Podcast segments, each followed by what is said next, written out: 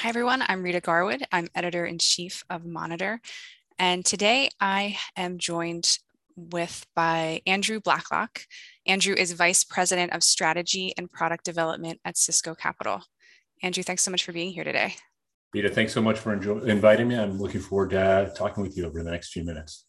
Me too. So today we're going to be talking about technology and an outlook for 2022. So, as everybody knows, the last two years have been super disruptive just for everyone and everything. Can you just give us an overview of how the technology, equipment, and software space has fared during this time? No, absolutely. So let me just start with our sort of standard corporate disclaimers. These are all my opinions and don't necessarily reflect the opinions of Cisco or Cisco Capital. But you know, as I look back at the last couple of years from what I would call a vendor captive lens, you know, a couple of themes emerged. I think as we went into the last few years, we were concerned about what does that mean. I think we felt like demand would stay strong for payment solutions, but we were anticipating a lot of disruption in our portfolio around uh, with customers having challenges meeting their payment obligations. It's interesting as we look back, one of those came true, another did not come true, right? We saw demand stay strong. And I think one of the things that we saw was driven by a couple things. What our customers told us and what we saw with our customers and our partners is one, there was really strong demand for payment solutions around software subscriptions. Customers over the last few years really embraced cloud delivered software options, software subscriptions, or services subscriptions. So, from us, from a business perspective, that was a prime growth area. Secondly, technology purchases remained really strong as customers tried to focus on modernizing their network as they quickly pivoted to this hybrid environment. And so we saw equally strong growth and demand within our hardware payment solutions as well. And I anticipate as we go forward, we're going to see those continue. Those trends are going to continue, so continue to have interest in software solutions, and then continue to have interest in uh, uh, hardware as well, especially in the collab space as customers continue to pivot to enabling their, their employees to be as hybrid as possible. And then the, the piece I mentioned lastly is we really didn't see the disruption in our portfolio that we were anticipating as we went through. And that allowed us to continue to lean in and help customers as they look to acquire hardware and technology solutions. So there's my, my quick summary of what I think the last two years is and a little glimpse into what's going to happen in the future. Super helpful. Thank you. So I took a look at the Equipment Leasing and Finance Foundation's 2022 Economic Outlook Report, and that indicated that by year end 2021, investment in technology had eased since the beginning of the year, and that growth should remain positive in 2022. Do you agree with that assessment, and why or why not? Yeah. So once again, I, am terrible at prognosticating. I tend to get it wrong more often than I get it right. But I, I do agree with that. As we look forward, I think that we're going to continue to see really strong interest and growth within the payment solutions around software. I think that customers are really leaning into embrace software subscriptions, cloud delivered solutions, and, and as well. As I look on the equipment side, I think I temper that a little bit in saying that while I see still see growth, and especially as customers look to optimize their networks, I do feel like the supply chain challenges that we're seeing across the industry potentially could delay those from happening. So I look at that more as a timing issue versus a negative growth item. I think that demand is there. It's as that when that demand will be realized over time. I think that's as I look out over the rest of the year. So we're hearing a lot about the Internet of Things and its application for lenders and lessors. Can you talk about why IoT is becoming so important? No, absolutely. So, so, so our thoughts, and I think we validate this with our customers and partners, is as we look at IoT at the big picture perspective, what we hear is a lot of devices at the edge, many, many more devices at the edge than we traditionally have thought about. And I think what that means for financing companies, especially equipment financing companies, is a need to be able to handle at scale large amounts of smaller value devices. And so I think where the companies that are going to be successful in this space and capturing this space are companies that one have really robust asset management capabilities and can, can bring those to bear as a value add to their customers and their partners.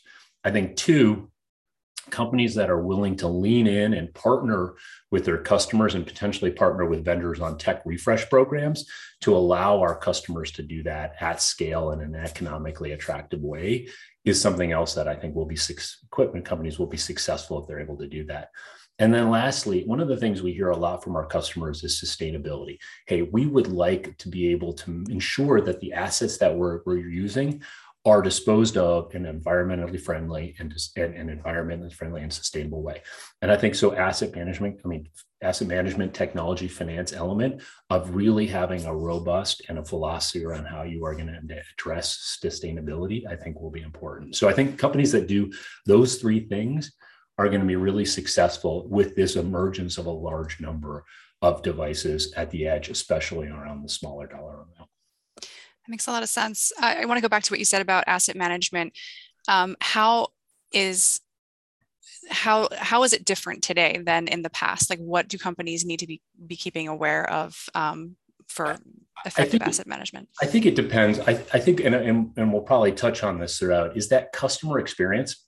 I think, you know, historically, you know, oftentimes you get asset management, you get delivered an Excel spreadsheet. Here's all your assets. What are, what are you going to do with it?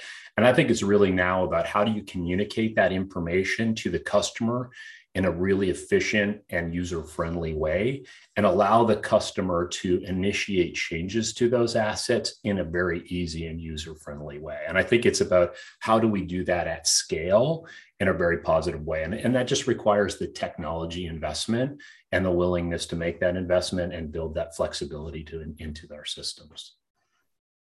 That makes a lot of sense. So technology has been evolving at a really rapid pace for a while.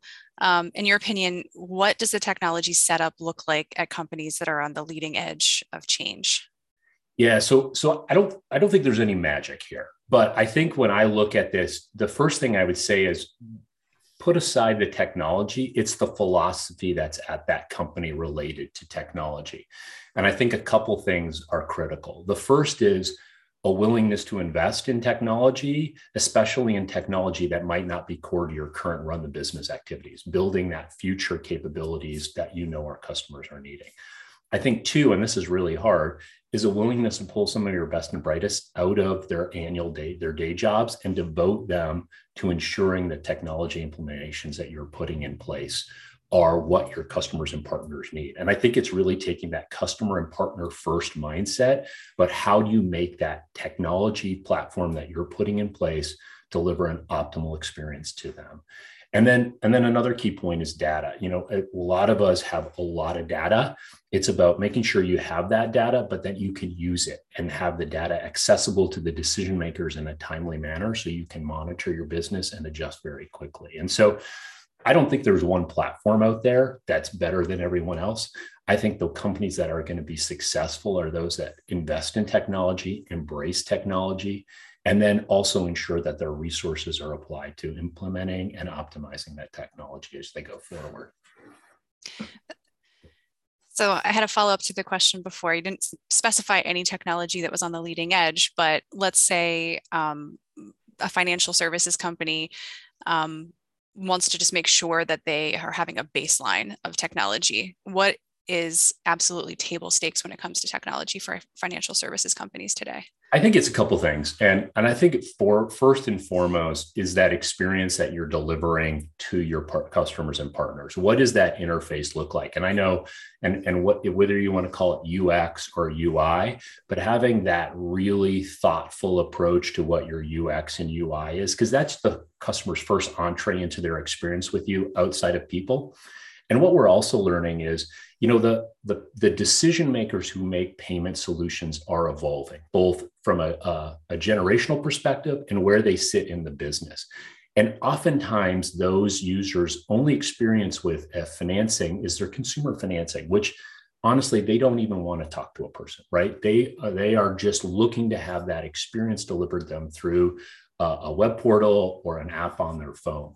And so I think as we as we as our business and equipment financing evolves, embracing sort of that uh, philosophy of delivering a way for our customers to connect with us in the way that works for them. For some of them, that's a personal interface. For some of that's that's that, that's an electronic interface. And so I think if I was if I was designing or I was saying to my team, what's the most important things we need to focus on from a technology perspective today? First one is, hey, what is that optimal user experience that we're delivering to our customers and partners? And then I think the other one is just making sure your technologies talk to each other in a really efficient manner. So, you know, I know from us as, as a business, we have a CRM tool, we have a credit tool, we have a front end tool, we have a, a leasing tool, you know, accounting tool, we have an asset management tool. If those tools aren't super connected and super talking to each other, we are not as efficient, right? We, we take longer. We don't have access to the data. It's tough for us to do that. And then the last thing I would say is don't customize. Try to stay as out of the box as possible because that will give you the optimal flexibility to the business. Too often, we build our systems around the process that we do, and our processes are going to change. Our products are changing. And if our systems aren't able to evolve with that, that leads to a real issue in the future. And so it's something that we focus on. It's hard to do, right? Because oftentimes the cheaper and easier solution is let's just put in place what we have today but and let's hard code that in but i think if if as a discipline and this probably gets back to what is a successful company is having that discipline to make sure that you build flexibility in and you don't lock yourself into a narrow path because that will create issues for you in the future it's really good advice so what are your expectations for 2022 when it comes to structures for technology equipment and software? Are customers these days more likely to purchase equipment outright with a loan, sign on for a set lease term, or engage in a pay per use model? No, absolutely. So once again, you know, this is my prognostication. Take it with a grain of salt. I think I, I think what what customers are looking and will decide is that different structures meet different needs. And I think one of the things that we're seeing, and I'm very close to our companies uh, as a service or consumption offerings. And I think what customers will see is I think we're going to see a lot of customers lean in very quickly to those offerings to explore what the benefits they are in providing them. And then over time, they'll realize that that is a great solution for a certain type of technology situation and outcome and that a lease is a great solution for a different type of outcome and a loan is a different solution. And so what i think we'll see is with everything that will balance out over time but my personal view for this year is i think uh, a couple things. One i think customers are going to lean heavily into fair market value solutions as they try to invest in their network but also manage their technology obsolescence as they go forward and ensure that they've got a sustainable approach to how do they manage those assets as they want to refresh at the future date. So I, I, I feel we're going to see growth and interest in that solution. Similarly, I think we'll see growth and interest in, in, in a pay as you use solution, right? I think that's something that customers are going to allude with. And, and I think we saw similar to what we saw with AWS and other providers. People lean in heavily and then they sort of balance it as it goes forward. It's a great solution for certain elements and then a financing is a great solution for other elements as well. So my next question, you already touched on this a little bit in, in the discussion, but given the fact that technology is evolving so rapidly, what happens to your customer's equipment when it reaches the end of its useful life? Um, I know that Cisco has set goals to reduce environmental impact and contribute to the circular economy. How does Cisco Capital come into the mix when it comes to those efforts? Right. And, and I think, you know, this is a value that any equipment finance company can provide to their end customers. I think captives probably are in a little bit of an advantage because of our tight partnership with our manufacturer. But I think from a Cisco capital payment solution perspective, just touching on the real value of the FMV solutions that you can provide to your customers and having a very clear plan for how do you handle those assets that will come back.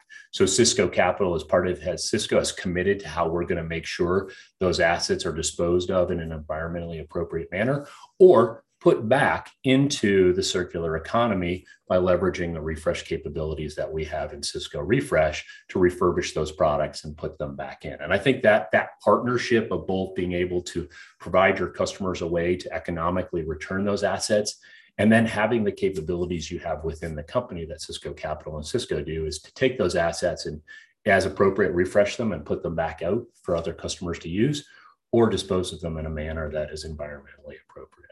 So I think that's that's a great benefit. And I, you know, while I, I want to you know highlight Cisco's commitment to this, I think all equipment finance companies are going to go down this similar path to be able to provide this benefit to their customers because this is what our customers are asking us for across the board. Yeah, we're seeing a lot more of it um, over the last couple of years, which is great. So that was the last question I had for you. Any final thoughts we wrap this up? You know, I, I first off, just a thank you. You know, it's great to be here. I've been reading the monitor for a really, really long time. So it's nice to see my name out there. So I appreciate you giving me this opportunity. And, and I'd love to at any time in the future to talk more. So thank you very much. Yeah, thank you. It's great to hear that.